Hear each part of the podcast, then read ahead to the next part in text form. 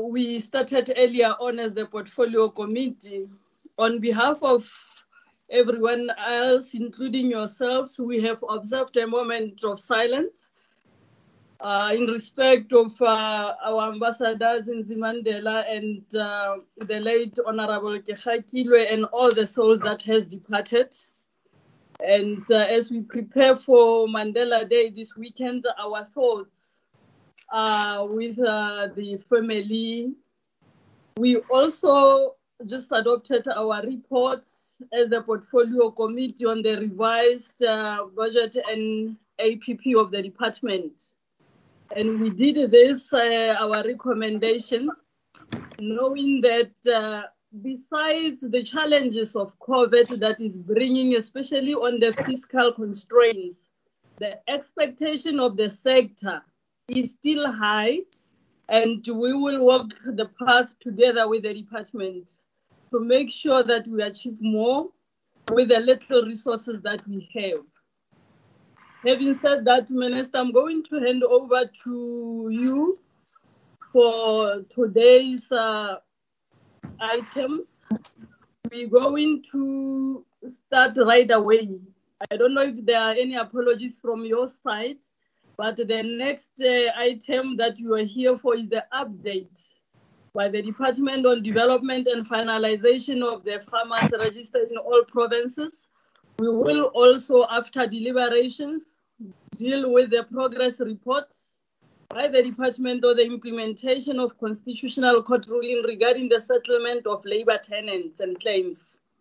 So let me hand over to your good self, Honorable Minister, and uh, you will hand over to the team for the set presentations. Thanks.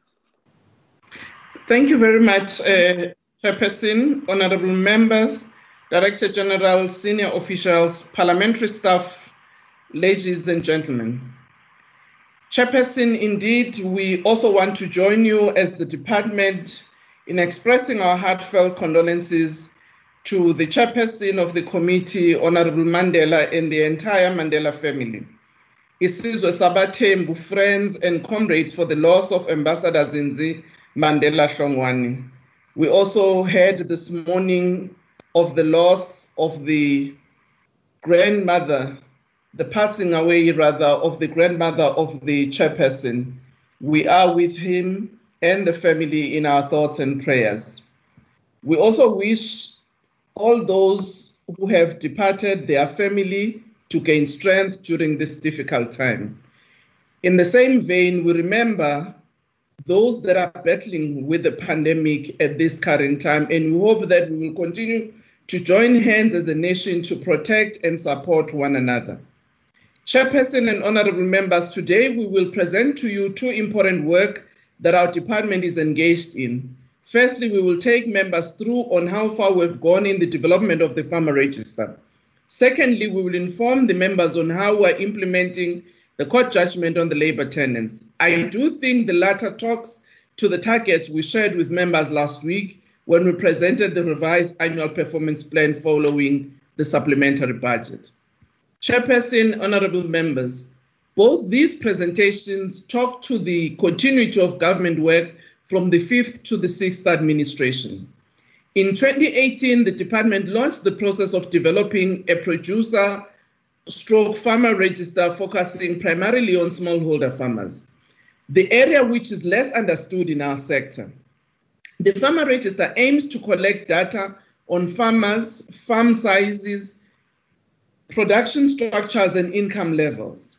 This type of data, Chairperson, gives us a sense of the South African smallholder farmers profile. We get to know the size and typologies of farmers we typically talk about. Where are they farming in the country? What do they farm with? What infrastructure and support that is available or needed for their production? Chairperson, it is our belief that the information from the farmer register is necessary to, for proper planning and government to develop appropriate support measures about production as well as markets and other various development programs. The COVID 19 intervention we implemented to assist smallholder farmers has offered us an opportunity to gather more information on smallholder farmers who applied for this intervention. The farmer information received is being incorporated in the broader farmer register process. Chairperson, it is important to indicate that the farmer register project is driven internally and using available resources. Our extension officers in various provinces have been critical in the collection of data from the farmers. This work is ongoing, although not as fast as we would have liked. In some provinces, you will see the percentage of work done is not satisfactory. Our Deputy Director General, Mr. Kgobokwe, who is responsible to drive this project, has been visiting provinces to impress upon them the importance of this project, not just for the National Department, but also for the entirety of government. An agreement was also reached with Statistics South Africa that where technical support is needed on data analysis, they would support us with relevant expertise that may not lie in our department. Honorable members, the Farmer Register project has been running concurrently with census on commercial agriculture that was recently published by Statistics South Africa. The launch of the Census of Commercial Agriculture report was given at the beginning of March 2020 and an official handover was done. Some of the critical information that the census report is highlighting is that the consolidation process, which commenced in 1997 when the sector was deregulated, is still ongoing. By consolidation, I refer to a process where commercial farm units are getting larger and commercial farm numbers are declining, leading into growing concentration levels in the sector. Today, we have 40,122 commercial farms, and about 6.5 of these farms are considered large farms but are responsible for over half of total agricultural employment and two thirds of agricultural income. The commercial census also revealed that the majority of farms were in livestock, followed by mixed farming, and the last being field crops. Provinces with some of these farms that I'm referring to in 2017 were in the Free State, Western Cape, Northwest, and Northern Cape. Gauteng, Mpumalanga, and Limpopo had the list of commercial farms. Encouragingly, the commercial census information affirms what we have already known that most of our country's land is farmable, but not necessarily arable, which is an indication of the cost of investment that is put to ensure the productivity of the land and also in supporting the livestock sector. Secondly, the concentration levels in the sector are growing, which makes it more difficult for smallholder farmers to participate meaningfully in the formal agricultural value chain. The information from the census also indicates that livestock is by far the main farming activity in commercial farms. That includes uh, cattle, sheep, uh, goat, but also game farming. We look forward to what will emerge in from the farmer register. This particular data will be important in understanding where to channel resources for development in the coming years, as we will have a better understanding of the structure of the South African farming uh, sector. Chairperson, it is our view that the work that was pioneered by our former minister, Honorable Zokwana, remains important as it will assist us as government with necessary information from which we can plan interventions that will improve the agricultural sector in South Africa. We will also share this report once concluded with the Ministry and Department of Fisheries and Forestry, given that when the project commenced, these two areas of responsibility were under the Department of Agriculture, Forestry, and Fisheries. Chairperson, I thank you for allowing me to just give an opening remarks and also make some observations on the census report that was done by Stats SA, as well as the ongoing work on the farmer register. I will now want to hand over to the Director General to actually take us through on the detailed presentation together with his team. Thank you very much, Honorable Tlhape. Thanks, uh, Minister. DG? Uh, thank, thank, thank you very much, uh, honorable members uh, minister. Uh, I'm going to be taking the committee through the labor tenant uh, presentation, and uh, DDG Joe Kgobokwe will be presenting the the farmer uh, register project. We have on the screen the farmer register project. DDG Kgobokwe will present that one. Thank you, Chairperson. Uh, thank you, DG. Uh, good morning to Minister, uh, to the chairperson of the PC, and to the honorable members uh, of the Portfolio Committee. Uh, that is our presentation outline. I will not spend time on that, uh, but I want to emphasize, Chairperson, that our minister has given a, a good background and an overview uh, in terms of this project, and therefore I'm not going to waste a lot of time in terms of introduction and background. Uh, Minister has already indicated that we're, we're in partnership. I'm on slide under introduction and background. We're in partnership with Stats South Africa, assisting us uh, with the technical expertise. We signed an MOU with them. Uh, the MOU was signed on the 4th of April uh, 2018. Uh, in terms of the MOU, uh, as Minister has already ably described and explained, Stats South Africa was to conduct the census on commercial agriculture and uh, the Department of Agriculture, former Department of Agriculture, Forestry and Fisheries, was to conduct, was to implement the farmer register. Now, let's go to the next slide, please.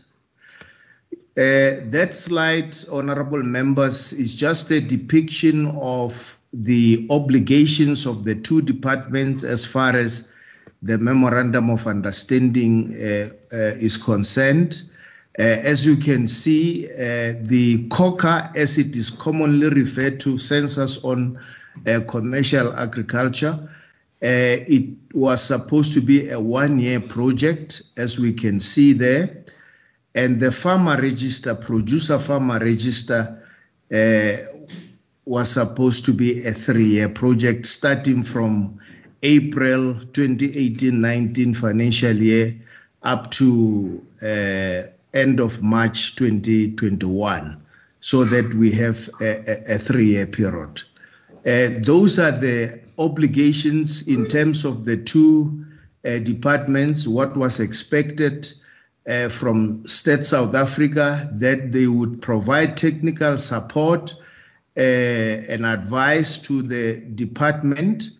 And uh, uh, secondly, that ultimately uh, they will focus on the census uh, on commercial agriculture and generate a report.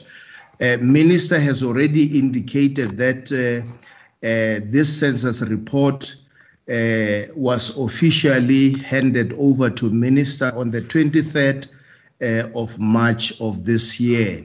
So that unit of work has already been completed. On the other hand, the farmer register is still continuing as I indicated, it is a three-year it is a three-year project. The next slide, please. The next slide is the conceptual basis of the farmer register. Honorable Chair, uh, please allow me not to go through this slide because Minister has substantiated on it why we need uh, the farmer register. Above uh, uh, uh, all in all, as we, we, we all know, we cannot manage what we cannot measure. And we need to know, as Minister indicated, this is a very important category of our farming sector. We need to know more about it. The next slide, please. The next slide is, is a, that pyramid is a depiction of the category of farmers as um, categorized in our uh, producer in our producer development support policy. I know that members have had an opportunity of interacting with this policy, which has been developed by the by the department. In that policy, you'll find the categorization of farmers. And the idea behind this categorization of farmers is so that uh, a fit for purpose support uh, could be uh, conceptualized for the different uh, categories of farmers. So our category is that one, uh, smallholder farmers. And in terms of this uh, depiction, smallholder farmers would refer to those farmers that are making a turnover of between uh, 50,000 and 1 million per, per annum. So let's go to the next slide, please. Now, one of the issues that honorable members wanted to know about uh, are the key variables. In other words, once we have this information uh, finalized, analyzed, and finalized, uh, what is it that we expect to to know about this category of farmers? Now, in making sure that we we get the information that we want, we developed a questionnaire. This questionnaire was consulted widely, uh, including with our uh, provincial departments uh, counterparts, including Stats South Africa, uh, such that it is a questionnaire which will be able to give us the information which we, we require. this is the questionnaire which is used by extension officers, as Minister was saying earlier, on the ground as they collect information. As they collect information, they make sure that on the form they complete, uh, all these uh, variables uh, obtain uh, the necessary information about the farmer. Uh, we've got section one there, which is actually focusing on the producer personal and demographic details, the name, the ID, the gender, uh, and uh, the, the age, uh, age categories. And then you have got the section two there, which is talking to production. Uh, Minister has touched on this, uh, honorable members, so I will not belabor that point. Can we go to the next slide? The next slide, uh, honorable members, uh, uh, demonstrates the implementation uh, process flow. What is it that we did when we implemented the different phases which had to be put in place uh, to ensure that we implement the project? Firstly, uh, we had to consult with industry we established uh, the, the, a forum of industry role players, members of commodity organizations, representatives of farmers, unions, and so forth. We use this structure as a reference group. Once we have done work, at the end of each quarter, we would call this structure and we would share with them in terms of uh, what is it that we have done. They are a very, very important structure in the sense that uh, they are there, they are out there, uh, and in case we encountered some obstacles, uh, they would assist uh, remove such obstacles. Uh, they are with the farmers. The second thing is what we have already said. Our partnership with Stats South Africa to provide us with the technical expertise. And the third important thing that we did was to train extension officers because uh, they couldn't just start with this work without uh, being orientated, without being taught in terms of how to do it. And then the fourth, we did a media launch where we created awareness. Uh, we created awareness through radio. We even had television uh, adverts uh, which we used to create awareness. And then uh, we also procured IT equipment. As we speak, we do have this IT equipment in the department, uh, servers where this information is stored. As we speak, this information is stored in the Department of Agriculture, the information which has already been collected. Uh, honorable members, I would like to also emphasize that uh, internally we had about seven work streams which were uh, dealing with this exercise. We have consulted widely with provinces up to now. On a weekly basis, we, we communicate with provinces to indicate to them how far we are, how much information has been consulted. So this is how we, we went about implementing the project. The next slide, please. This next slide, uh, honorable members, uh, is a reflection on the interruption that was caused by uh, the outbreak of COVID-19 uh, pandemic. Uh, uh, it, it, created an interruption of some sort. By the time the the, the pandemic was was was announced, the the project had, was was at its peak. We're really moving at a very very admirable speed. Uh, but then we, we got interrupted for about two months. Uh, but I must indicate that uh, as soon as the country was brought down to level three, we resuscitated the the project, uh, but uh, uh, adopting a risk-adjusted approach, making sure that as extension officers go out to collect information, they have the necessary protective equipment.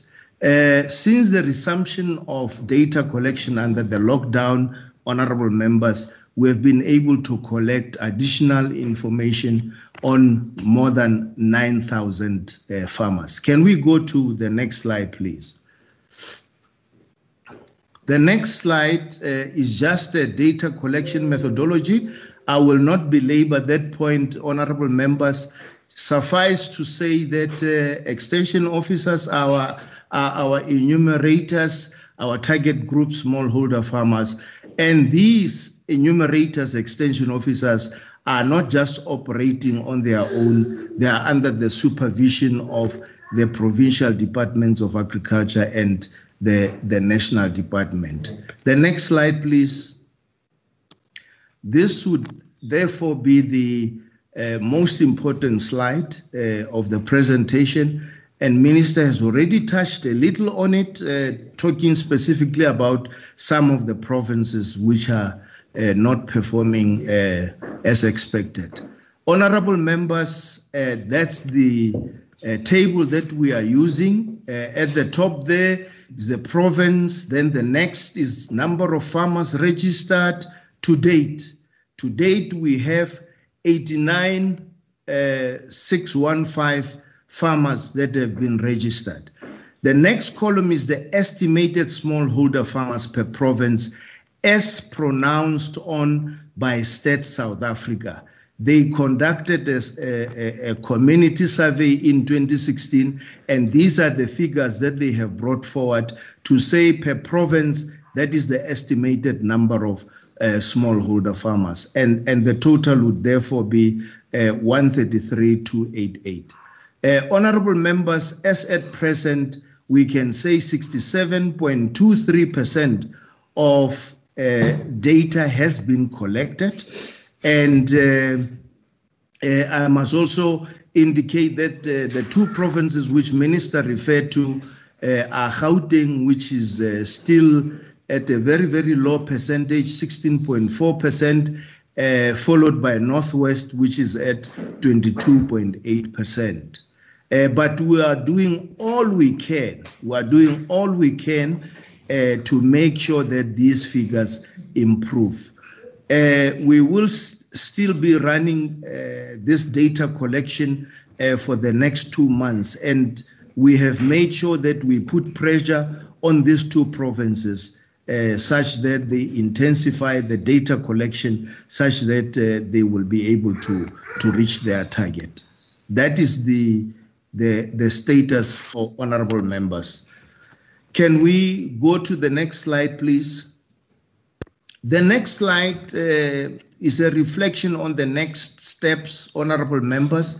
What is going to happen uh, uh, uh once we, we have collected all information.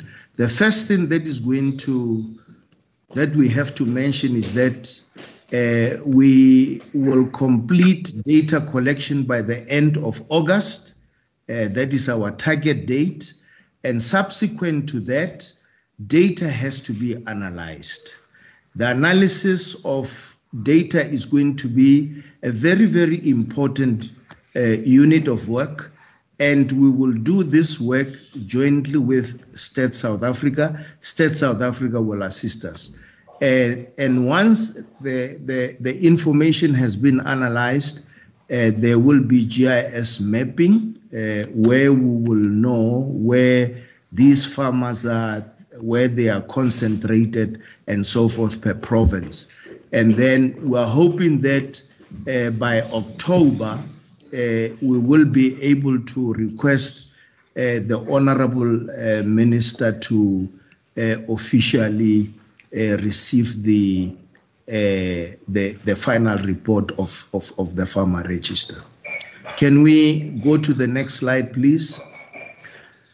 Now, in terms of the budget allocation, honorable members, uh, uh, this project, as I indicated, uh, is, is, is a three-year project.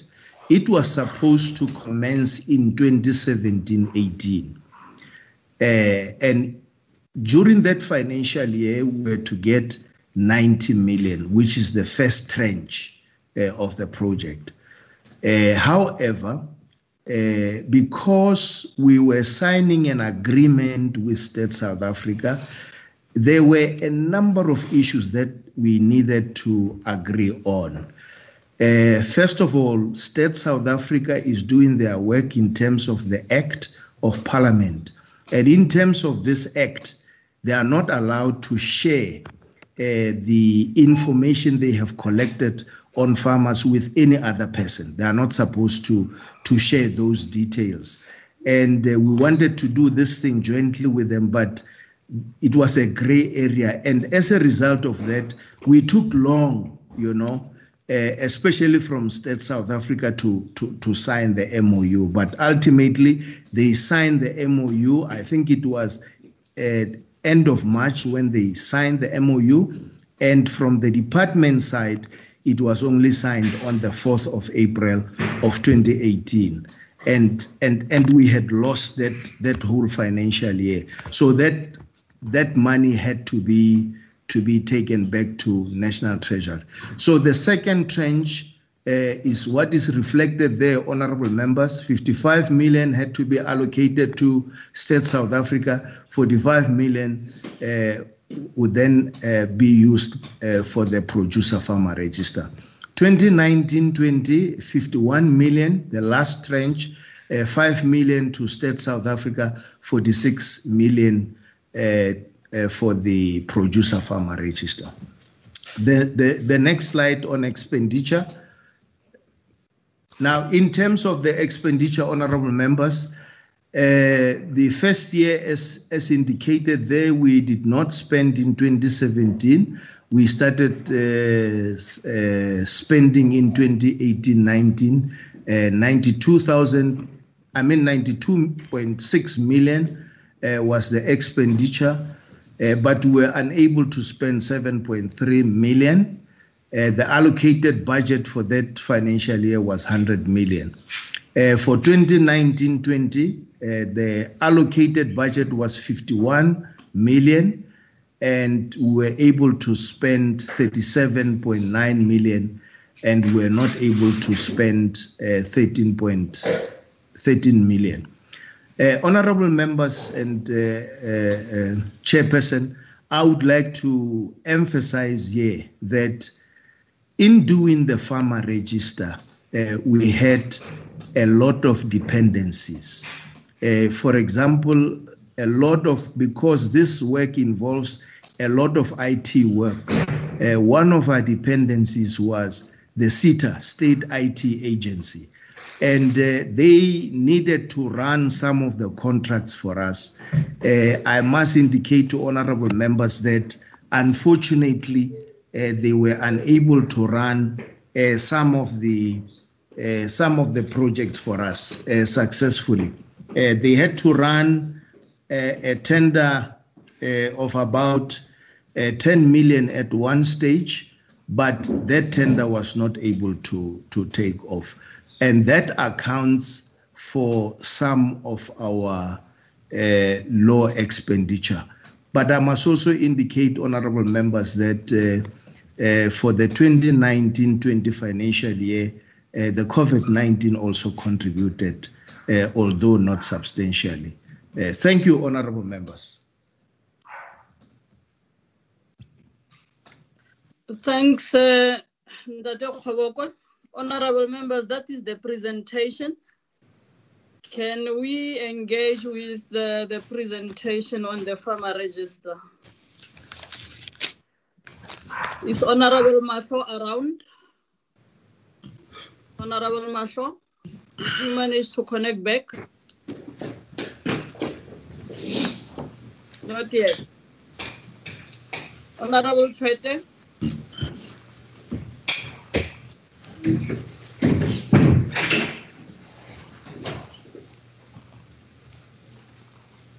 Maybe Sisiwe Chwete, are you with us?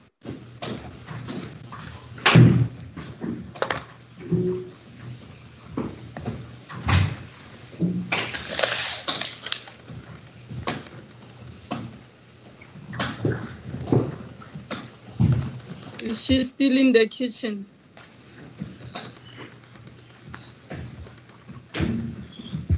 Honorable Briet? Mm-hmm. Thank you. Sorry, Chairperson. I was just on an important telephone call regarding one of our municipalities.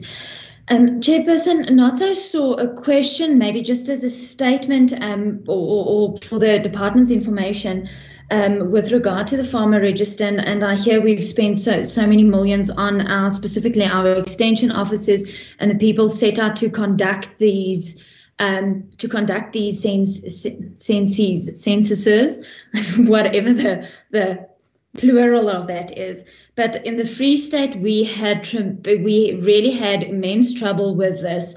Um, I had farmers who was not aware of it, or, or for some reason, and then all of a sudden, an extension extension officer got hold of them and actually sent them quite threatening SMSs and told them that they will be arrested should they not um, should they not reply or respond within seven days or within two days um, was one of them to these to the census that they need to complete and that they have to complete and that is that is um, legislatively requested from them. And then it was the first and, and the only time that they have heard of this or even seen a documentation form.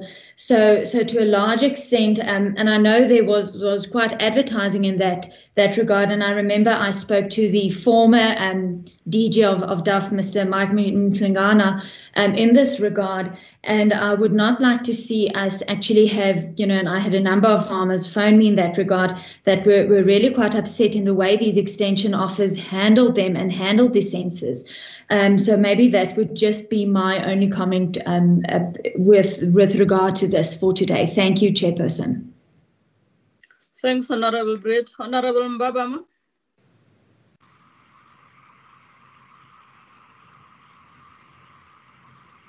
Um, thank you very much, Chair. I do have a couple of questions. The first one is what assistance is there for farmers below the smallholder? Or are they not part of this altogether? Could I just get an explanation on that? And then, secondly, which industry stakeholders were workshopped and when?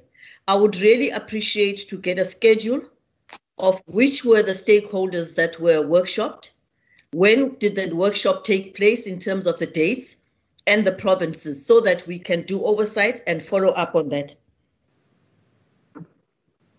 Uh, my other question is around the budget allocation.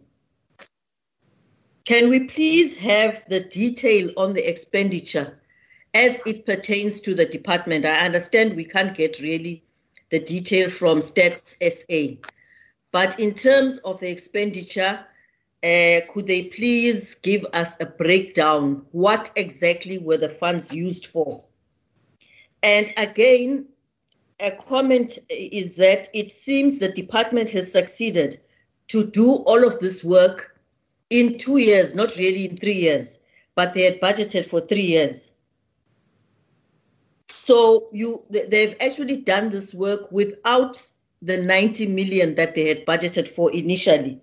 So in retrospect, do they think that they had over budgeted for this work?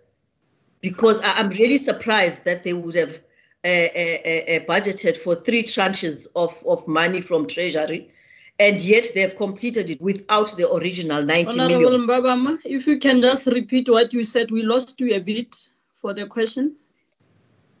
Oh, the last question on the budget. I am Yeah. saying, I am saying they budgeted 90 million for the first year, that is 20, 2017, 2018. And then it was 100 million for the following year. And then they uh, were allocated 51 million for the last year. But they have they are going to complete the work now in August 2020 without having used the original 90 million. So what I'm saying is, in retrospect, do they think that they had over budgeted for this whole project over over the um, over the three years? And the last question, Chair, is in terms of Gauteng and Northwest, what does the gentleman mean when he says that they are doing all that we can? Have they actually gone to these two provinces? They, have they seen a shortage in their in their people on the ground, the extension officers on the ground? Exactly what is the problem in the two provinces? Thank you, Chair. Thanks, uh, Honorable Mbabama. Honorable Uh, members, I'll be switching off my network, my video because of poor network on my side now and then. Can we have uh, Honorable Kebekulu?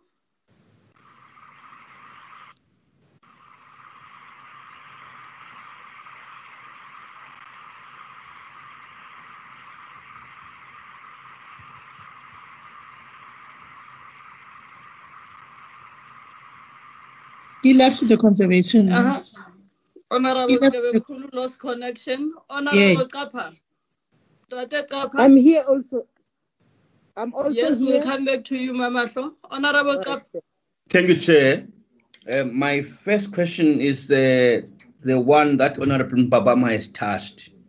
I was concerned about the num the, the, the, the, the fact that only those who are above or from 50,000 and above. And then I just want some clarity that what happens to those who are below and to me, this is quite a number of people who have who are who farm but who cannot have that turnover fifty thousand. Is does it mean that is is it exclusion or that part they are in this part they are just uh, left it is postponed for another time? Just explanation because these are the people we stay with, we live with. The second question is on the budget. Uh, just also some explanation why, I mean about the non-expenditure. That should be a simple one. There's also that part of Mpumalanga and Free State where you have the lowest number of farmers, and yet you have the lowest number of data collection. What does that happen again? What, how was that happen? What did that happen? So that when there are fewer farmers and yet data collection becomes lower than the other other provinces. In Mpumalanga, there is that, that's a clarity on that one, because there's that data collection of 131%. Uh, just to get that, when the data collection becomes more than it, it, it is 100%, does it mean that there's even data which was not necessarily was collected? That, that surplus of data collection. Uh, with these, thank you, Chair. These are the only questions I needed some clarity on. Thank you. Thanks, uh, Honorable Kappa. Honorable Steyn. Thank you, Chairperson. Uh, some of my questions has been asked, so I'll go to others. Uh, Chairperson, the first one is the the IT system that's used. Uh, I, I remember there was quite a big amount that the department reported on the budget that was used for that. Uh, who is managing that uh, within the department and who will have access to that information going forward? Chair, I know that in the past there were certain uh, fights about certain things and, and, and information. So I uh, I would like us to, to get that. Someone is speaking, Chair, on the phone. Then, uh, Honorable Mahlo, please mute. Honorable Mahlo, please mute. You can go on, continue, Honorable Steyn. Uh, uh, I'm looking at the information on the data collected per province. Uh, as far as I can remember, we were informed that 55,000 farmers applied for the COVID uh, relief fund.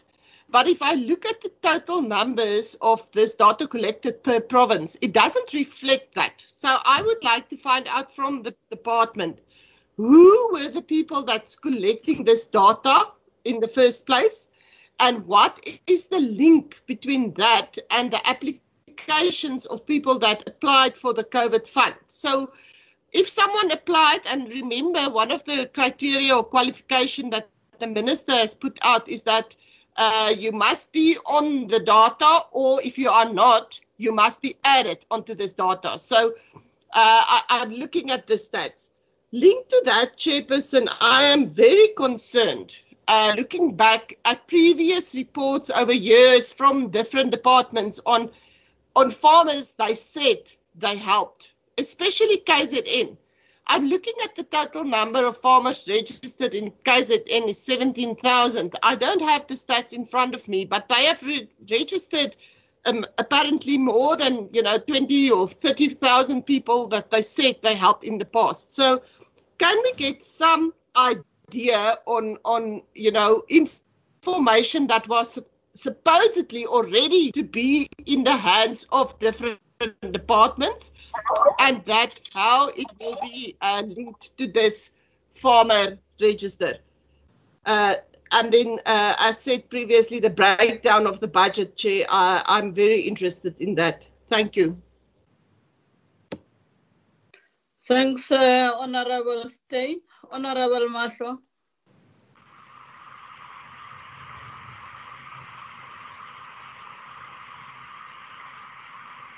Honorable Chair. Uh, let me take this opportunity and thank you very much, Chair, and also uh, greet my fellow, my colleagues over there and uh, also, my greetings must go to the minister and deputy ministers that are present, uh, chairperson and officials of the department. Good, good. It will be good morning or good day because it's already during the day. Thank you, uh, chairperson. My input will be on rural agricultural pro pro productivity. Uh, statistical statistical data is very critical in measuring the performance uh, and the growth of the agri agricultural sector. We commend, we commend the initiatives taken by the department together with the uh, Stats South Africa. There are research duties uh, that claims that there is a, a correlation between the agricultural productivity and security of land tenure. Has the department looked into the impact of the of the in, the impact on and secure, insecure land tenure rights on agricultural productivity in the rural areas? If not, how will the department ensure that such studies is, is conducted in order to measure the level and capacity of the agricultural land development in productive in productive land use? That is question number one, A chairperson. Number two, how will the department ensure that the profiling of the farmer in the farmers in the farmer in the farm register uh, attract younger farmers into database?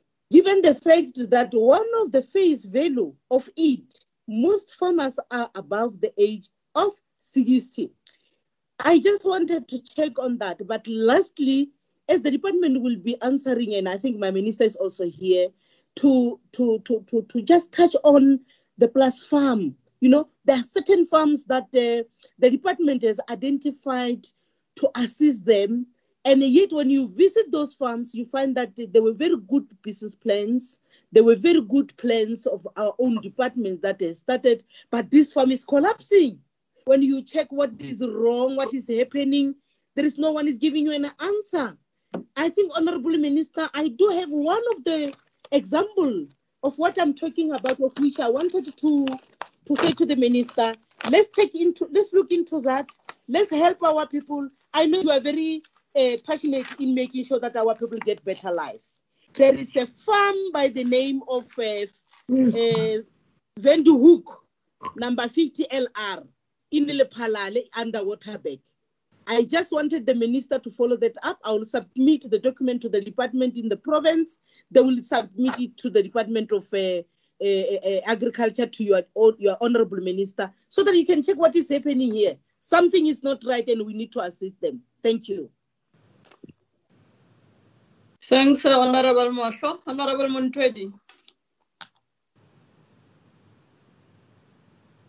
very much, uh, Chair. A very good morning to uh, all in the meeting.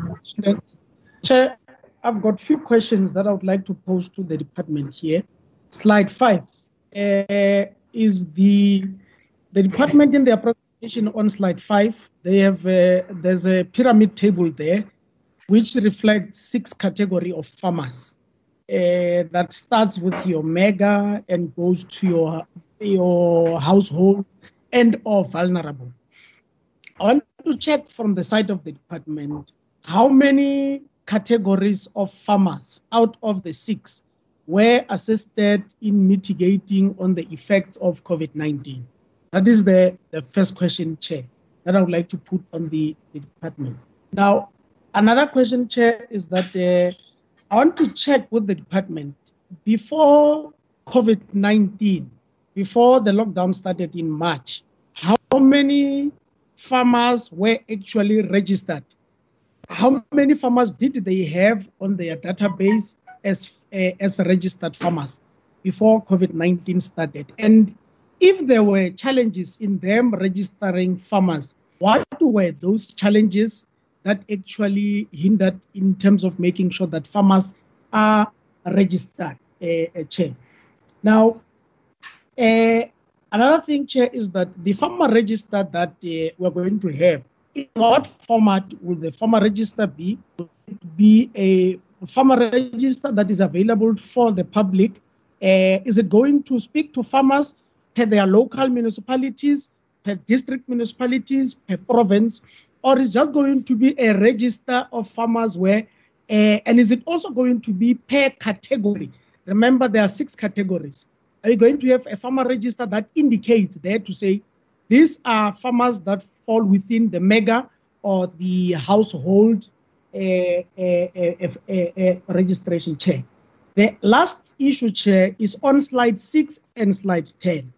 I want to believe that on slide 6, it's the categories of farmer of, of registered farmers. Now, on slide 10, it says it's the data collected by 10th of July 2020.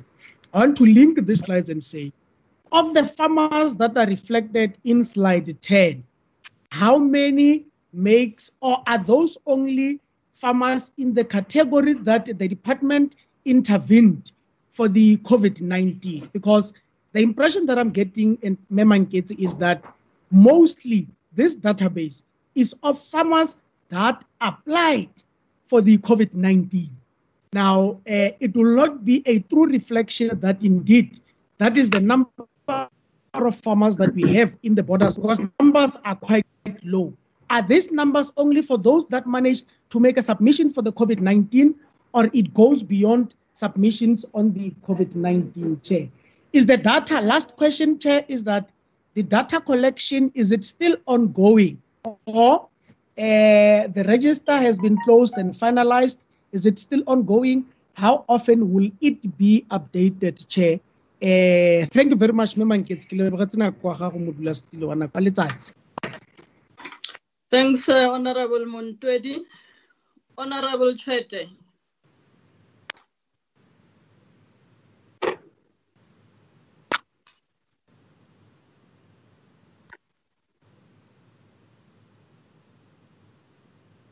Are you still connected, Mechwet?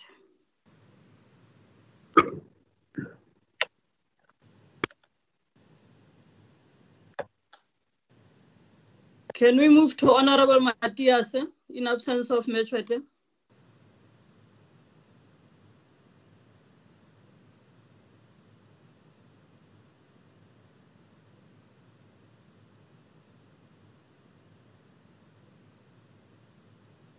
Honorable Matthias.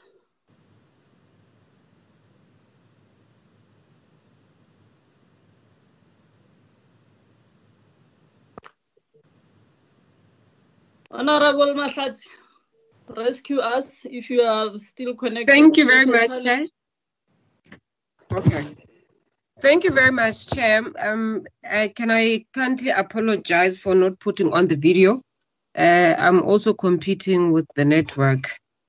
Um, first and foremost, um, let me welcome the presentation made by the department. But firstly, let one also commend the department for finally coming up with a presentation that speaks to the implementation of this particular program. And um, secondly, the fact that there are time frames, it gives comfort to one that at least by end of October, we will be having a documented uh, information in as far as the, uh, the farmer register is concerned. Uh, my question, Chair, is on the data collection. And I want to check the authenticity of the data and whether this data has been verified in, in as far as the whether these farmers do really exist, they are there. Secondly, Chair, I want to ask whether what was the involvement of farmer organizations? I remember at some point when we were doing, uh, we having a presentation from provinces on disaster, uh, preparing for the planting season. We had organization coming through raising number of questions. Whether were they involved in the process of this data collection? Three, Chair, is on the categories of farmers. I see, and on presentation, slide five, as Honorable Mundwedi indicated, there are five categories that are there. But uh, the presentation does not necessarily speak on uh, specifically on youth, farmers owned by young people, and how many among these ones that are going to be assisted or are registered, those who are, with a turnover of 50,000 to 1 million? Because my worry is uh, my my concern is most of uh, farmers or young people who are participating in this particular space they may not necessarily be at 50,000 to 1 million turnover category. Is there a specific program that will actually focus mainly on young people i'm rising on this particular matter specifically because when we when we when we remember on the on the the the, the uh, criteria that the minister and the department used for COVID-19 relief, there was a specific mention of uh, 40% going to the youth. Now, if we don't have many farmers in that particular space, and remember, even on the report that we received as a PC on young people, it was way less than 40%.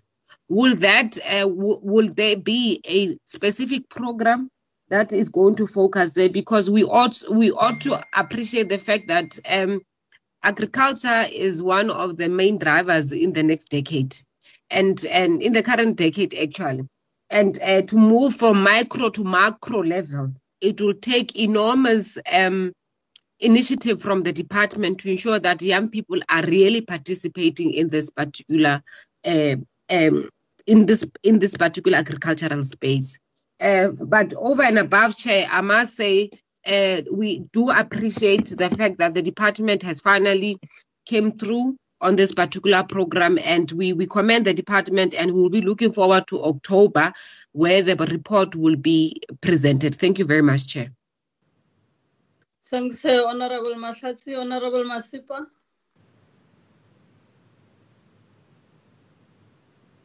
Uh, thank you, Chair. Uh, I'm not, uh, I'll, yeah, I don't have, uh, Chair, thanks very much. I don't have much questions, uh, but I think uh, i am just going to make a, an observation because this is ple- ple- ple- preliminary report, sorry. This is preliminary report, so we are still going to get the final report. Um, I think the observation I made is that the minister made it very clear that commercial farmers are getting larger and uh, many farmers are falling off in the process. And one of the reasons that is driving this, as far as I'm concerned, is obviously farmers are becoming in, heavily indebted. And you, you are picking up that a lot of these farmers are uh, are, really uh, struggling because of the issue of the drought and the issue of uh, obviously the uh, the issue that we have experienced as a result of foot and mouth disease. So those problems actually have created that many of the farmers are struggling at the moment. The question that I would have for the minister in this regard, and obviously, you know, that could be addressed at a later stage, is about how the the department is planning to bridge the gap between what the department is providing as grant to these farmers and obviously the need because most of the time the needs of the farmers are higher than what the department is providing. And we have seen that even recently that we continue with the grant without really looking at other alternatives of ensuring that you know we leverage off the grant in order to ensure that the farmers are able to sustain themselves on the farm. Many of the farms that were bought by the department to support the reforms are not uh, productive at the moment. And the reasons for, for the unproductiveness is because they cannot sustain themselves financially. Our budget allocation is about 1.4% of the consolidated budget, uh, which is not sufficient. Pre 1994, the the budget allocation for agriculture was about 2.5%.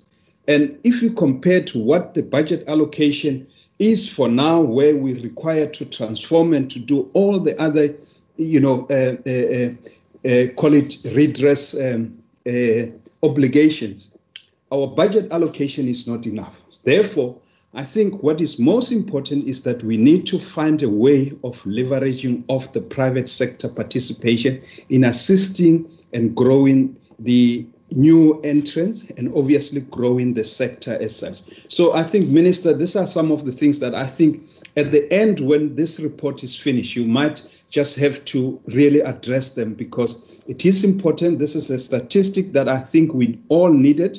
We all need to have this scientific base of addressing commercial agriculture and obviously addressing as well as the new entrants. Uh, Chair, I think that's my contribution. Thanks very much. Thanks, uh, Honorable Masipa. Honorable members, we lost other members due to, to network challenges. And in addition to what uh, my colleagues has indicated, let me also appreciate the work that has been done thus far. The indication is that it is still continuing, like Honorable Masipa is indicating that this is a preliminary report. Let me also emphasize the need for the budget breakdown, looking at the unspent funds that were initially budgeted for. But uh, I also appreciate the fact that uh, there seems to be stakeholder involvement in the whole process. Equally worried about Northwest and uh, Gauteng, and my colleagues has, has asked already what is being done and what are the challenges, in fact, in these provinces.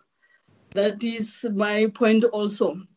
But uh, DG, I want to check as uh, Honorable uh, has spoken and touched on issues of youth, we're having a policy in the department that has drafted yeah, vulnerable groups.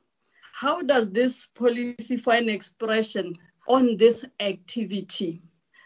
Based on the question that has been asked of the 50 uh, 50,000 mark, we're coming now out of the COVID uh, alleviation program that uh, closed out many of our farmers because of the very same criteria. Now, if we want to expand agriculture, if we want to capture the sector and assist them, as the minister has indicated, that this kind of database is going to assist even to identify where support is needed. With the press of the button, my take is that we should be able to know or there's this category of farmer that needs support or the impact as when we measure it. How are we going to make it if we don't have a deliberate decision to indicate or to bring women, to bring disabled farmers, to bring uh, our youth deliberately so into the picture and we put up such a criteria that uh, kicks them out. One of the honorable members asked it correctly to say, what is it that we're doing, that's Honorable Mbabama, with those that are below the smallholders? That is your subsistence farmers. Now, how are we going to bring them back? Does this mean with time they will always be limited or they will always be left out when we have to assist them if they doesn't if they are not there on the register honorable mahlatsi has uh, touched on the issue of verification of the data. I also want to ask, how are you going to undertake a quality assurance in this regard that is making sure that farmers that have been registered and the information that has been uh, collected from them is uh, an accurate information? Is there a plan for making sure that there's a quality assurance in that regard? Uh, having said, let me give back to you, uh, DG, and your team to respond to the submissions made by honorable members. Um, maybe before the DG, um, Honorable Hlape, there was a question that was asked by uh, Honorable Matsipe specifically to the Minister. All right, Minister. Thank you very much. Uh, Chair. Just to say, firstly, this presentation is a presentation of work done that is not yet complete. When the farmer register was launched by Minister Zokwana in 2018, it actually ran concurrently with the census that Stats SA does, you know, in on a particular period I mean, which they do periodically on looking at the agricultural sector. And it, in the main, it concentrates on the commercial farmers. So the census report that has been tabled in March is the Stats SA census on commercial farm in South Africa. This one, when Honorable Zokwana launched it, was targeting your smallholder farmers. The next phase would actually look at your subsistence, which means below your 50,000 um, income as a threshold. Because we do appreciate that your family farms or rather subsistence farmers are a critical uh, player in terms of household food security. So it's not that they are excluded. I thought it is important for me, uh, Chairperson, to highlight that. Secondly, I also want to indicate that if you look in the uh, presentation, it indicates uh, what the various sections in terms of the information will reflect. On section one, that's where we deal with the personal data of the farmer, the demographics, which will therefore indicate youth, women, or people with disability, so, you know, so those demographics will indicate to us in terms of profile how many are young farmers who are smallholders, how many are women, and how many are people with disabilities. Production detail and land tenure will also tell us where are these farmers farming? Are they farming on communal areas? Are they farming on lease land on commercial farms? Are they farming on lease from government uh, land? So that profile will also help us to know where these uh, farmers are. The available infrastructure that will tell us what do these smallholder farmers have in terms of infrastructure. Is there any or there is nothing? What other services are they able to receive from who? Could it be from farmers organization, commodity groups, government, or it's out of their own uh, resources? And then we would also look at the annual turnover for the last financial um, three years to then see whether some of these farmers have graduated from subsistence to now smallholder. So this profiling will actually touch on the matters that uh, members are concerned about. But I just wanted to say that this work is still ongoing. We're at the stage where we're collecting raw data about all of these uh, farmers. So it's not yet analyzed. Honorable Brady raised concern, and I share the concern because it cannot be true that when we are taking a data and asking farmers to participate, they must actually be forced. What is important in our communication is to actually explain why is this information necessary? Why is this register supposed to be there? How will it also assist farmers themselves as well as government at different levels, as Honorable Ntwedi was saying, this information we will be available to all spheres of government, your municipalities, your district, so that they also know the profile of the producers in their locality in terms of how they can also assist these localities with other services that are not necessarily from the provincial departments of agriculture or even national that are municipal services that these farmers also require. So this information is not an information that will uh, sit and not be user friendly and the comments that members are making are also helping us to actually tighten some of the issues that they think are important. I also want uh, to say the government indeed does appreciate that the consolidation, as it has been seen on the census uh, by Stats South Africa, it's a variety of issues that account for the consolidation. Some of it is related, as Honorable Masipa was saying, to the debt issues, but some of it is because of the arid environment where we're producing as a country. So people actually would want more land in order to be able to produce for commercial activity. And it also reflects the climatic conditions in which, as a country, we are in. But there are a number of uh, issues, not only the ones I've just mentioned.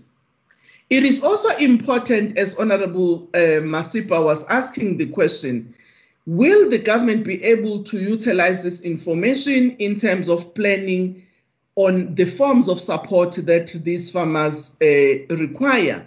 The answer is yes. And Honorable Masipa, you are correct to say the government resources are not enough to be able to support the farmers on all of their needs. That's why it has been our interest to make sure that financial institutions, including the Land Bank, do participate in ensuring that they give affordable credit to farmers for them to be able to access credit for their investment in their farms. I just thought it's important for me to just reflect on some of those issues that honorable members have uh, raised, and the team will actually deal with the other details. Thank you very much.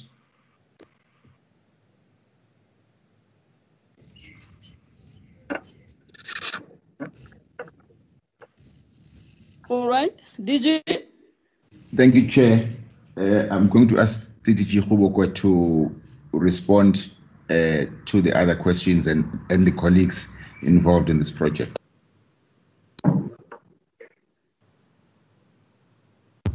Thank you, DG. Uh, thank you, Minister. Uh, I think Minister answered uh, uh a number of quite uh, important questions. Uh, I'm with the team here, the Director of Statistics, Ellen Matzei, and I'm with the Chief Director for, for IT, uh, Mezzo Sehule, who has been managing the project of uh, sourcing IT equipment for this project. Uh, I also have uh, Mfuyo, who is uh, leading the team on data collection. So they will also come in somewhere, uh, honorable members. Uh, but let, let me start. I will start with um, Honorable Mbabama's question. Um,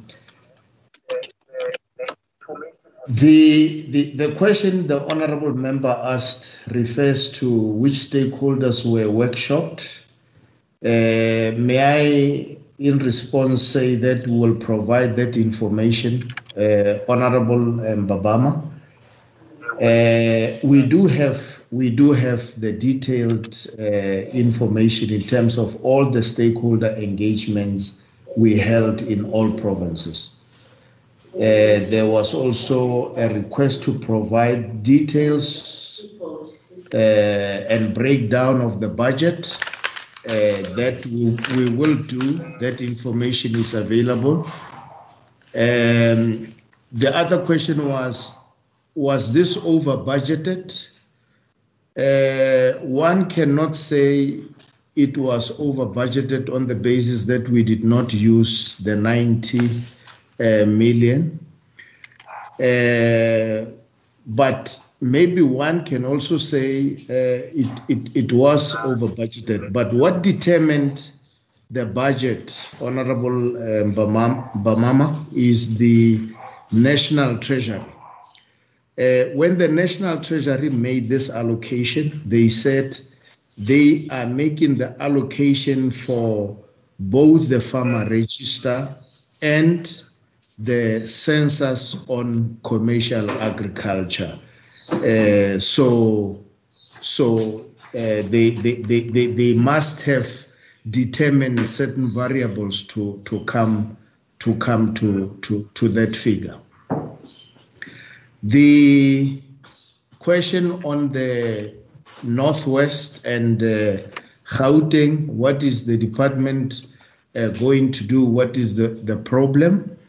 Uh, as Minister indicated earlier, Honorable Member, uh, we have already engaged uh, with the two provinces uh, and they have made promises in terms of how they are going to accelerate the whole process of uh, data collection. We have had a meeting with the HOD of Gauteng We've also had a meeting with the with the HOD of, of Northwest. They have committed that they will improve uh, the speed at which they, they collect the information.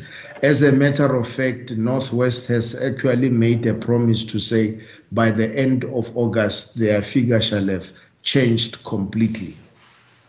Then there was a question uh, by Honorable Kapa uh, which is talking to Mpumalanga.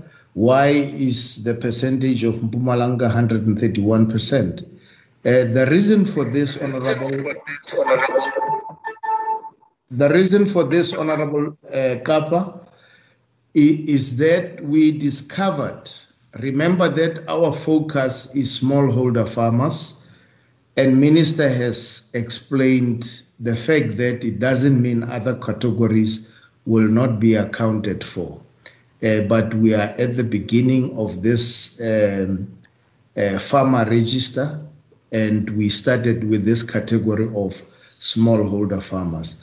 Now, what we discovered with Mpumalanga is that uh, they had collected information almost on all categories, you know.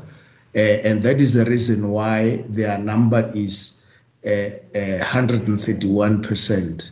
And what is going to happen is that during the data analysis, uh, there will be that inclination to sift out those farmers that would fit uh, the category of smallholder farmers. That's the reason why they're at 131%. Um, I will leave the question on IT uh, for uh, Metso Sehule, who is our CIO, uh, to deal with. And uh, I will go to uh, Honorable Mahlo. Uh, I think Honorable Mahlo talked about how do we attract young people. I think Minister has has has answered that question ably, and also including Honorable Montwedi's uh, but there was a question to say: Is this farmer register a database of farmers uh, that applied for COVID 19. In responding to, to this question, I would like to say uh, it's, it's, it's, the, the answer is no. Uh, Honorable will remember that when an advertisement was made, one of the criteria was that the farmer must be registered in the farmer register. But the advert went on to say if that farmer is not registered in the uh, farmer register, the department must assist that farmer uh, to be registered. So this farmer register is not necessarily a database of those that applied.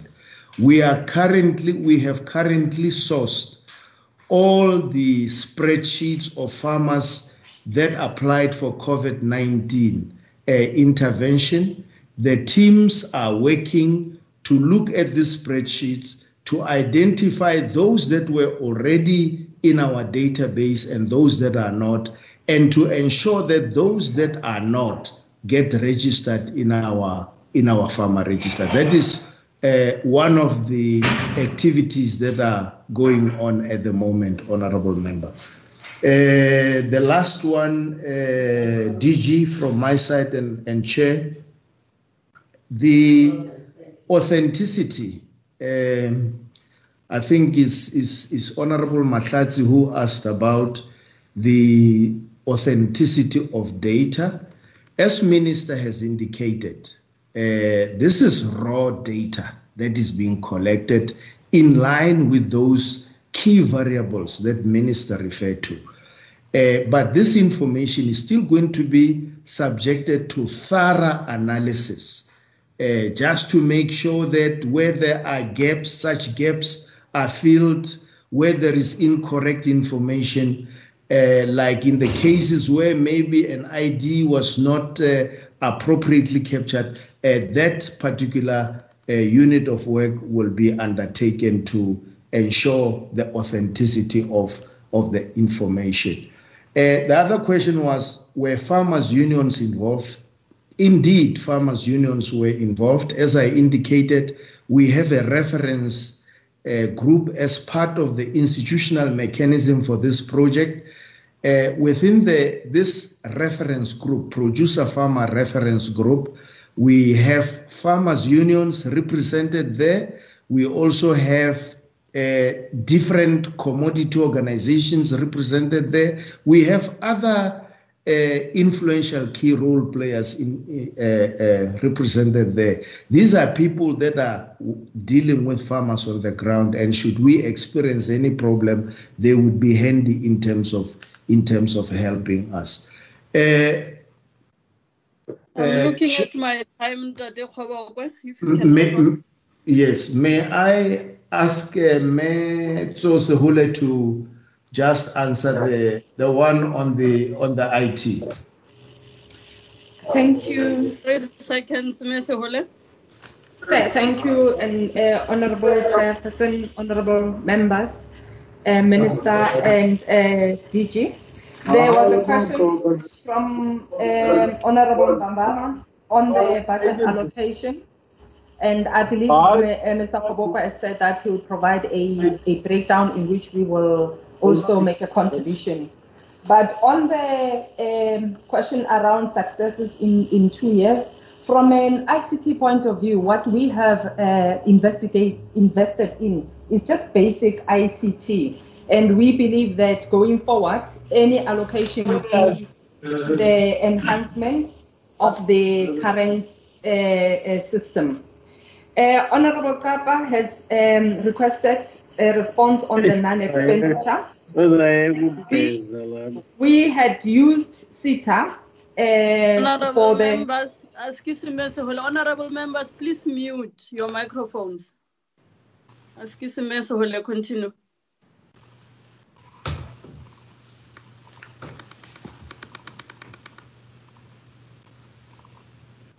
Continue, Mesehole. I hope I'm audible. Um, in terms of the non-expenditure on ICT, we have gone through SITA following the correct procedures of government because uh, the amount, 7 million, is, is quite high and therefore SITA should be able to lead in this process. We provided them with the specifications of what was needed for the solutions and we had done that in a documented form and SITA was to follow through with their processes of an open tender and to also provide oversight over the processes in line with the uh, with their boards and their approvals.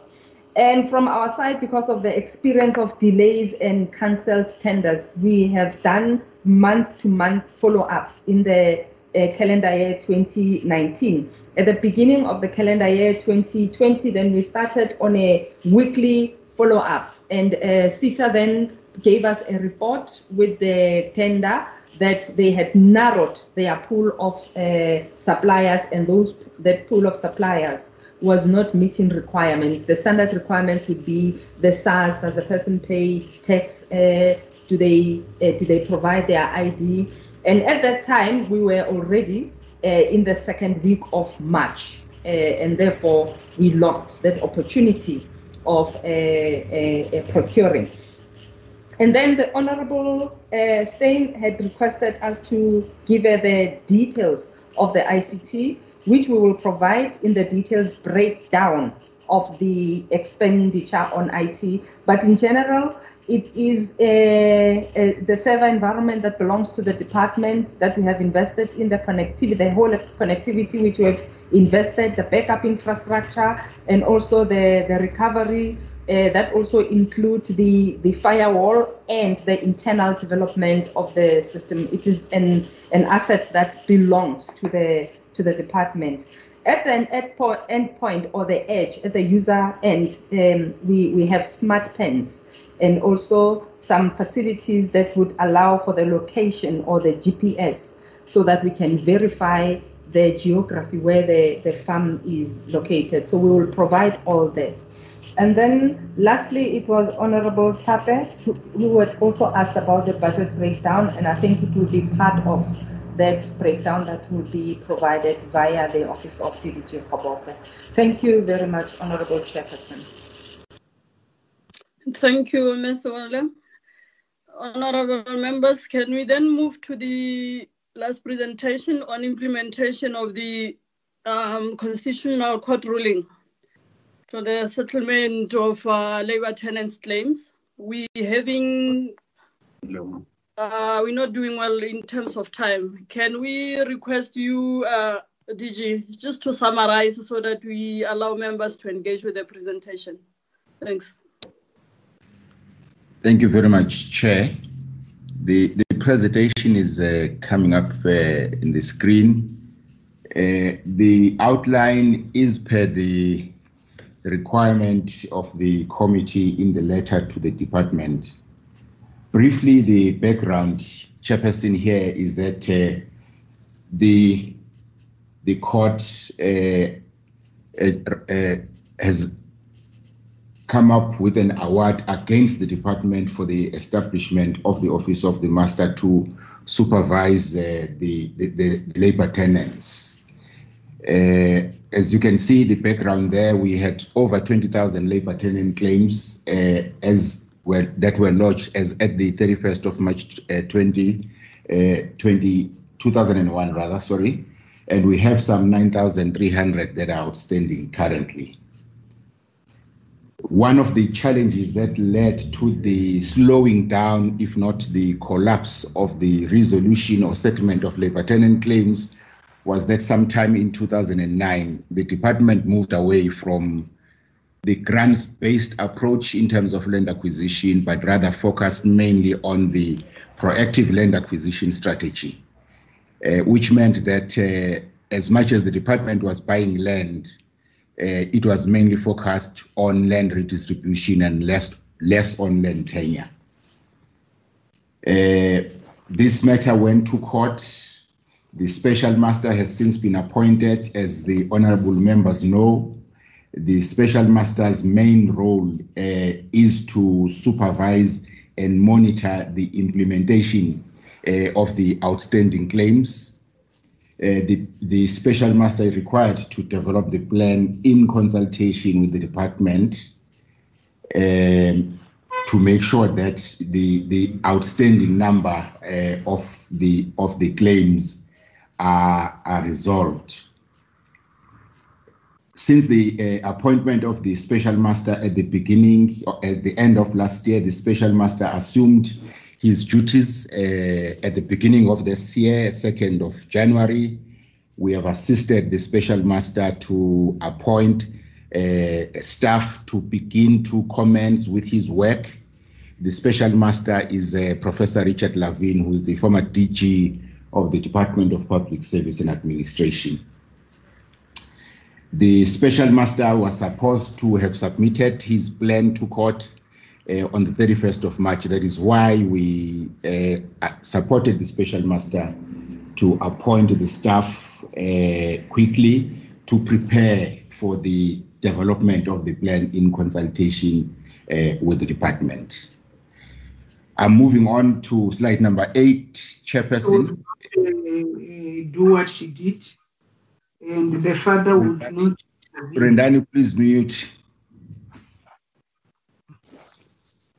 Chairperson, that is the team that uh, now comprises the Office of the Special Master. As you can see, uh, the Special Master himself is special, uh, uh, Richard Levin, and those are the managers in the office that have since assumed duty uh, as at the beginning of the year, and that is the budget allocation for the establishment and the running costs of the Office of the Special Master.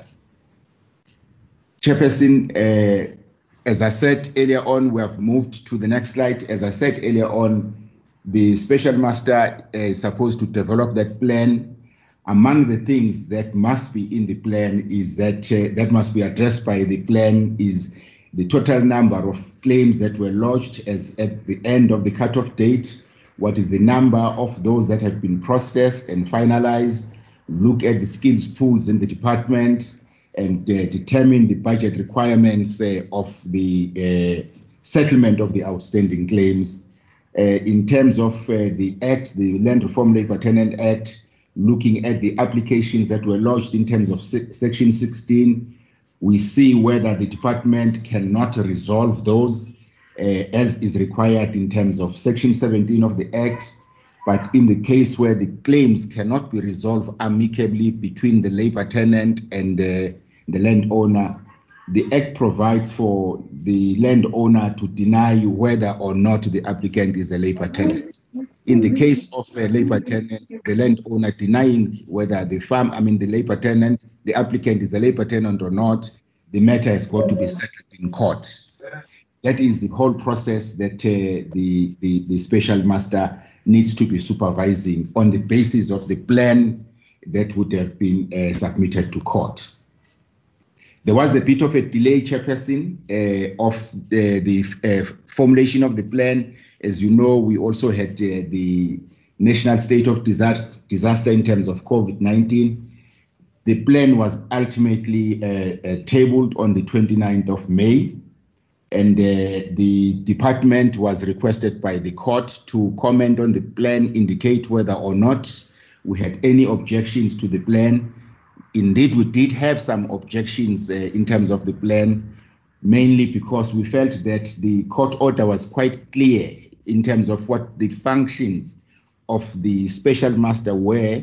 we felt that at, in some places the special master was going beyond uh, his role of supervising and monitoring of, of, of, of the implementation of the court order, but rather wanted to go into the area of implementation of, of, of, the, of the settlement of the claims.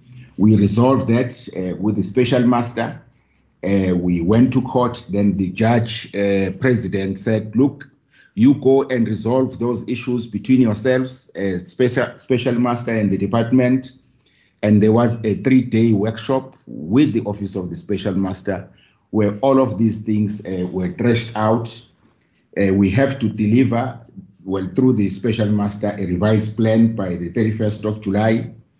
And uh, the special master must also engage the applicants, that is the Association for Rural Advancement, uh, that uh, had taken the department to court to engage them on the plan and then uh, they need to provide their inputs uh, by the 17th of August. The plan, therefore, must be finalized by the 24th of, of August. So we are planning a further workshop. I'm on the conclusion slide, Chairperson. We are planning a further workshop with the uh, we have sorry we have had a workshop with the with the with the special master. I must say that uh, all the other glitches that we had experienced uh, in our engagement with the with the special master have been resolved. Uh, we have put resources uh, before the special master. We have uh, over 93 staff members that are dedicated to the resolution or settlement of labor tenant claims. We have that budget, as you see on the slide, over the MTF for the settlement of the labor tenant claims, and we have factored these targets in our APP as uh, was presented earlier to the committee. That, in brief, uh, Chairperson, is uh, the status with the with regard to the court order and the, the special master. Thank you very much.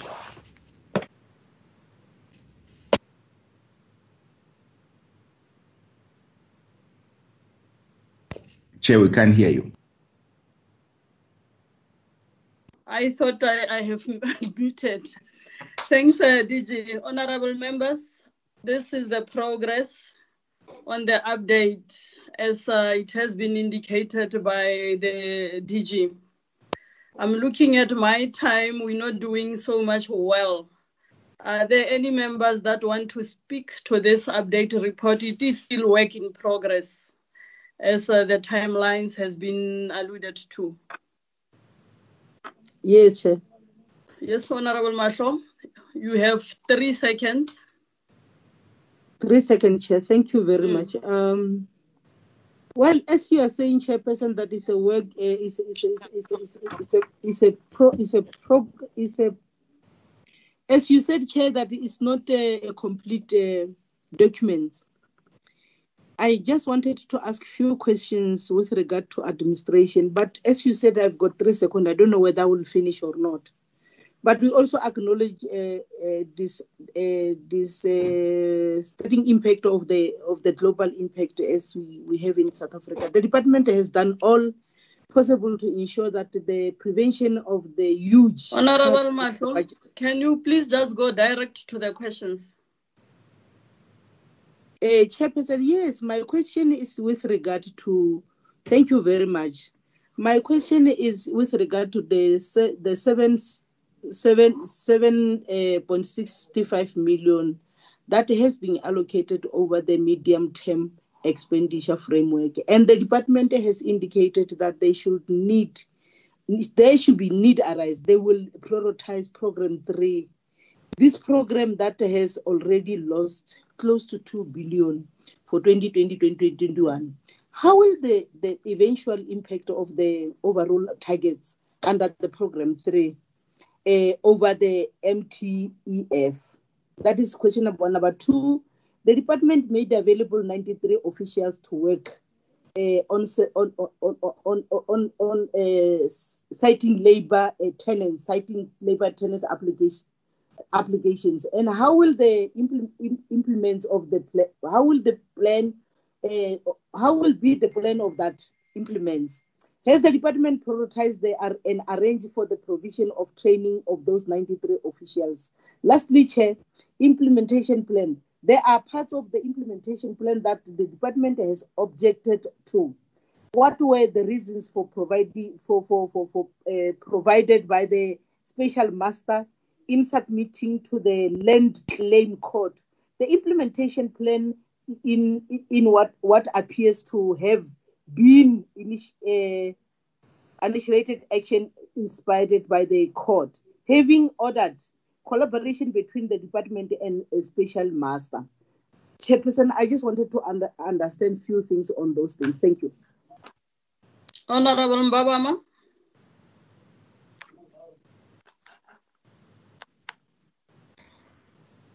Thank you, Chair. Sorry for the delay. Um, I think mine is more of a comment. You know, when I look at the figures, the department actually um, succeeded in settling 54% of the claims before uh, the project was was uh, scrapped or was stopped for, for some reason. Now, the rest of the claims that they want to, to, to finalize, they are doing it by setting up an office of the special uh, master according to the court. I understand that. But was it really necessary to spend 7 million on five officers for the office of the special master in order for them to be able to oversee what the department is doing? I just feel that uh, it, it's quite a lot of money to spend for five people to oversee what the department is doing. To me, it is an unnecessary expenditure.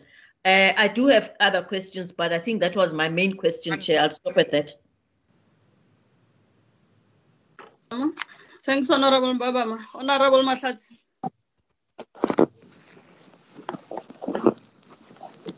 Chair, um, let me welcome the presentation by the DG. Uh, from my side, I don't think one can actually um, ask any questions at the moment. We'll wait uh, as, as, as time goes on to assess progress in, in as far as implementation is concerned. Thank you very much, Chair. Thank you, Ma. Honorable Steyn. Thank you, Chairperson. Uh, Chair, thank you, yeah, for the presentation. I think it's very important that we do get these presentations about the court cases. My first one is a general concern, Chairperson, that I also voiced uh, last week. And that is that the department seems to be constantly losing court cases. So I ask again that we get some kind of presentation in future on court cases the reasons why the department keep on losing court cases, Chairperson, I think we know that um, the department is picking and choosing, you know, which sections of legislation they want to follow.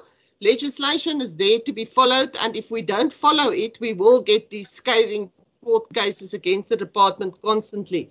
Chair, my question would be if we can get this plan that was developed by the special master uh, so that ourselves can also follow up uh, on the process uh, and what were the sections that the department were not happy about, uh, Chair, so that we can keep track on that. Thank you. Thanks, Ma. Honorable Tshwete.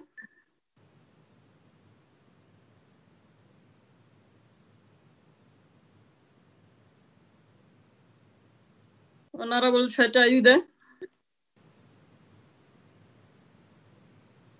Let's move to Honorable Masipa.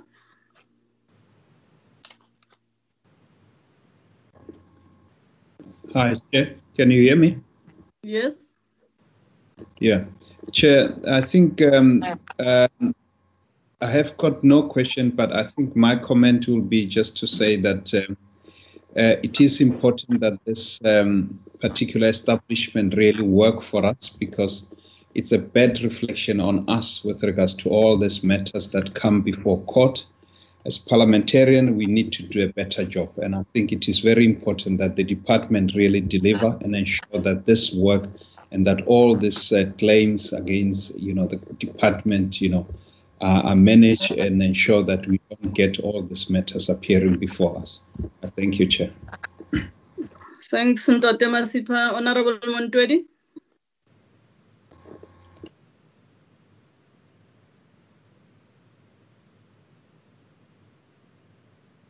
Tate Montwedi out there. Can I come after Honorable Matiase, please? Uh-uh. I'm giving you, i I've not called Honorable Matiase. Honorable Montwedi, you are there on the platform. If you don't have anything, you just indicate.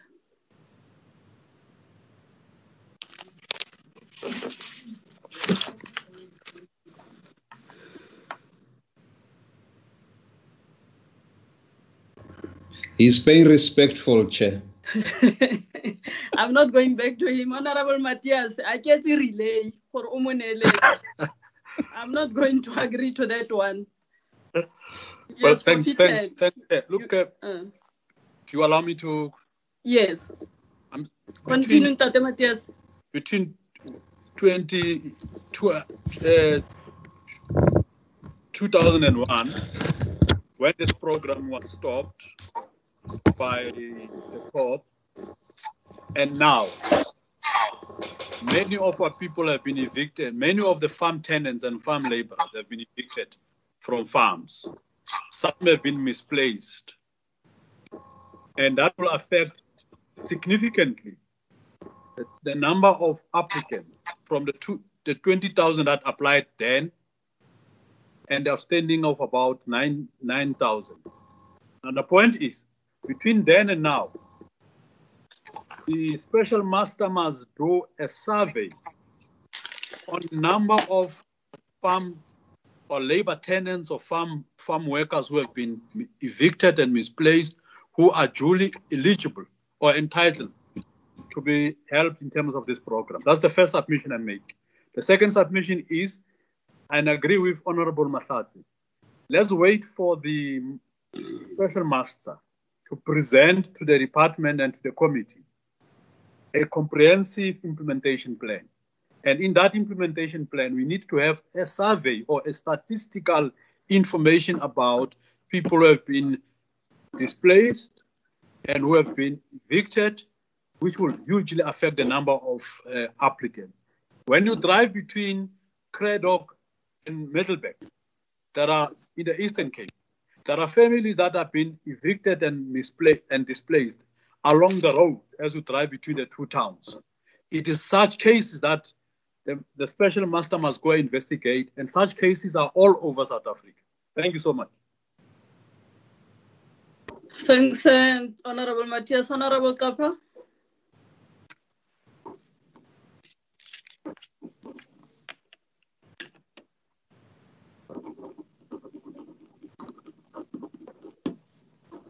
Honorable Kappa.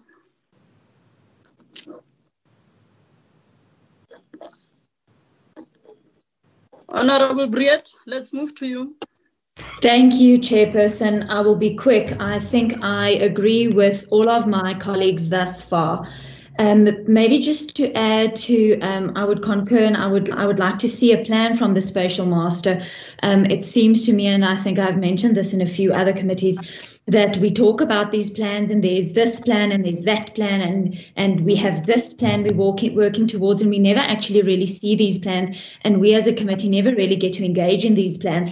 So i would like to i would like to second that that motion um, that that we see the plan of the special master. And i would like to see um, to see what the plan of action is but also whether there is value for money. Because i have to say um, Honourable Chair, my my concerns are, are those that that Honourable Mbabama have also reiterated in terms of I think it was 2.3 million we are spending on the special master himself, and then over a million rand um, per person for the other managers, and that is quite val- worrying, um, specifically in terms of the money that has already been spent on this.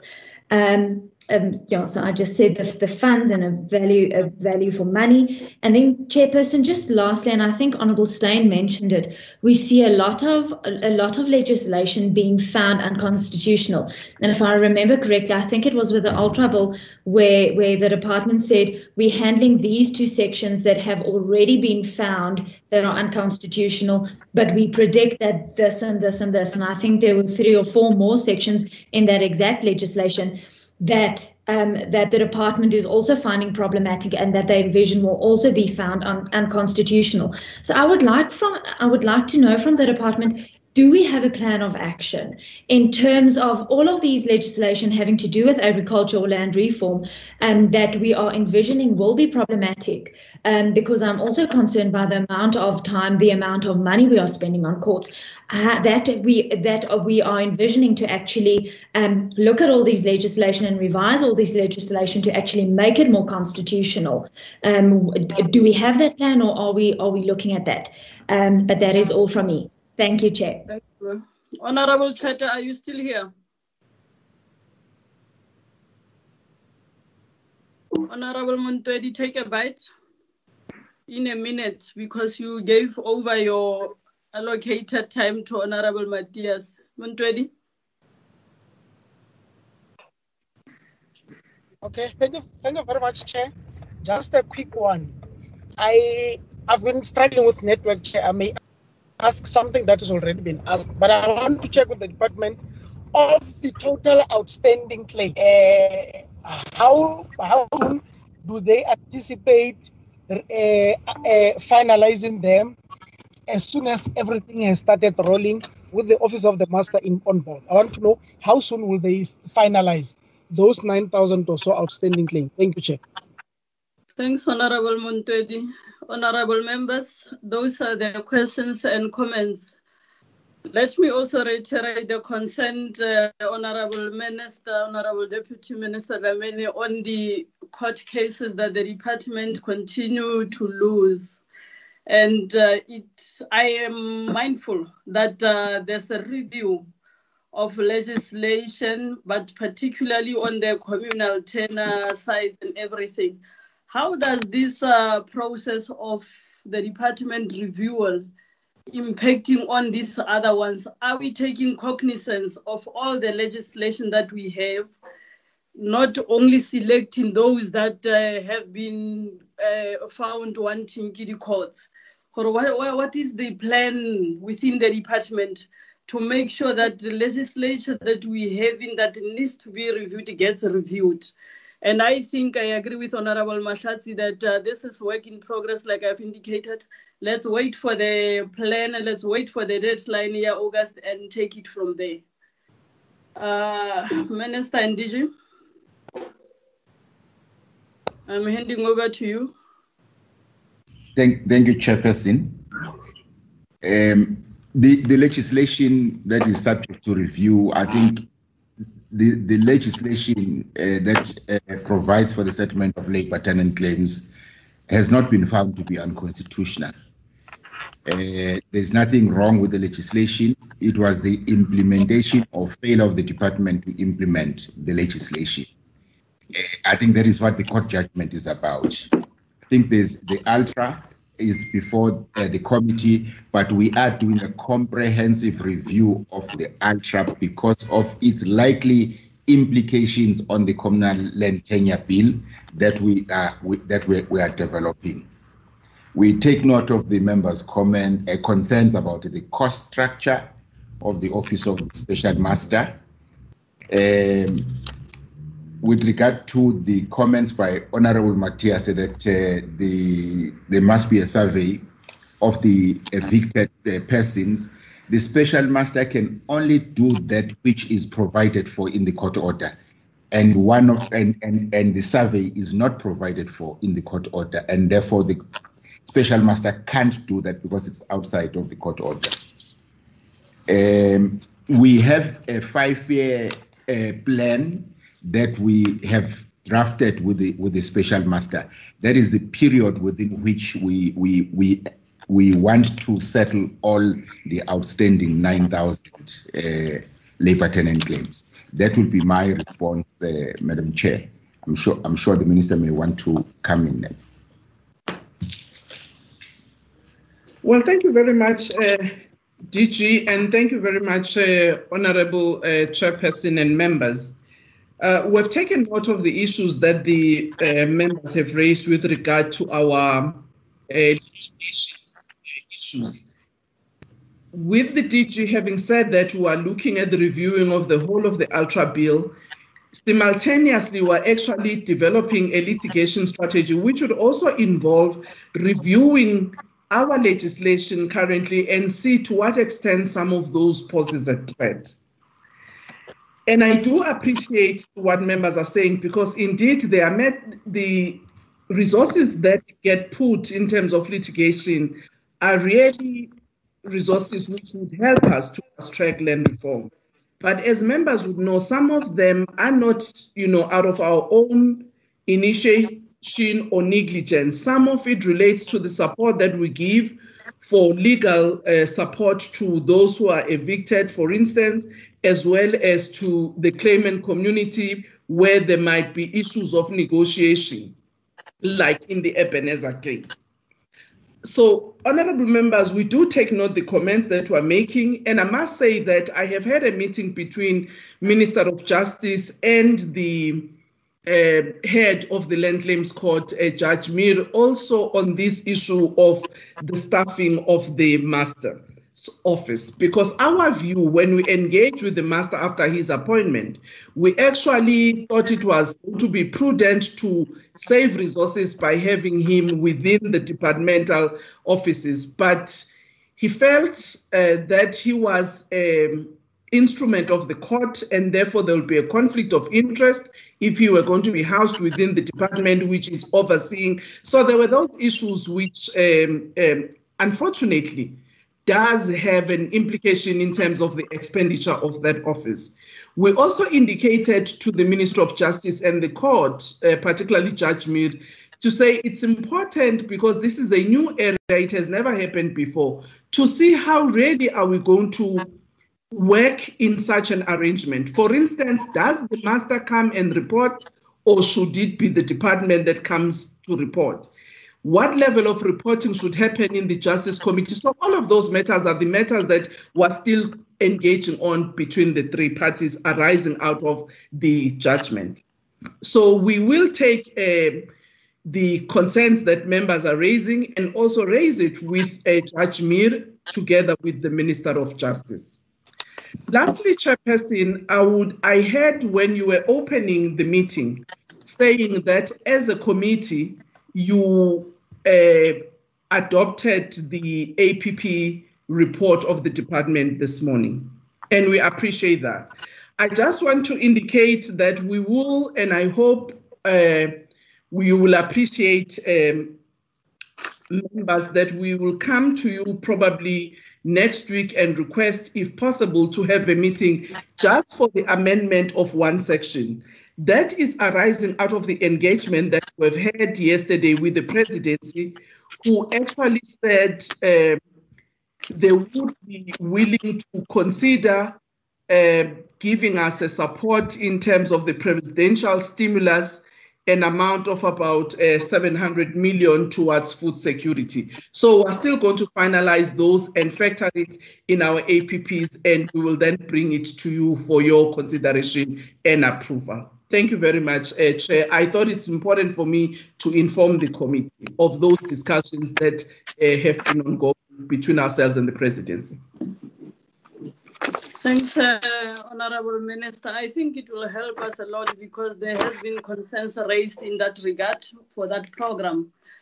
Honorable members, uh, I think we have we are done with what we convened the PC for.